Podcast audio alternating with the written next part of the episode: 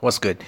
So today for the sixth entry, I wanted to make it a bit different. I wanted to give you a bit of an insight into my days, right? Um, yeah. So, like, let me just explain today. I mean, it's around about three o'clock in the afternoon. Um, I've been working on some mixes. Um, I've been just you know on the internet. I've been replying to emails. I've been replying to messages. I've been trying to interact at the same time, get work done. I've got it's not an extremely full plate, but it's a fairly full plate of things to mix, beats to create, just stuff to do in general. Um, and yeah, that's what I do when I'm at home. Um, on the days that I'm not on call and I'm actually in the clinic, it's a bit different. Um, it's not like usual where I'll have a, a day worth of patients booked and people will be coming in and the department will be full. People will be inquiring. People will be lost. People will just be all over the place. Um, what's happening now is I'm a general health worker. I'm not doing a lot of work as a physiotherapist. So when I go in in the mornings, I'm doing screening, right? So I'm asking people questions. Um, as they're walking into the clinic, they come to my table, they ask me questions. Well, I ask them questions about their travel history, just the, like the general screening. From there, once the numbers die down, I mean, it's not the busiest clinic in the world. There are a lot of people that come in, but I think what's happened now is as things have become more and more serious, with COVID, um, people are kind of backing away and staying away from the clinics.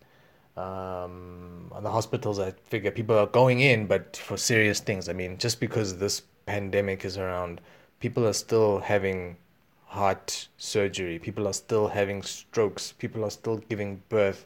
People still have high blood pressure and they need to collect medication, you know. Um, people still have severe pain. So people are still coming in to be seen um, and we can't turn them away unless it is like it's really an unnecessary thing. Someone comes in because I don't know they've um, they've sprained their wrist and it's a minor sprain. You know that day I can give a home program to tell them to go home and you know just wait it out a little bit. But for the most part, um, yeah, the days the days go they go quite slow. I do have pockets in the day where I'm not doing too much, but it there like there still is plenty of work to be done there. Um, and then yeah, once I'm done there, I drive home. The streets aren't too busy. Um, there's no traffic. I haven't had traffic in weeks.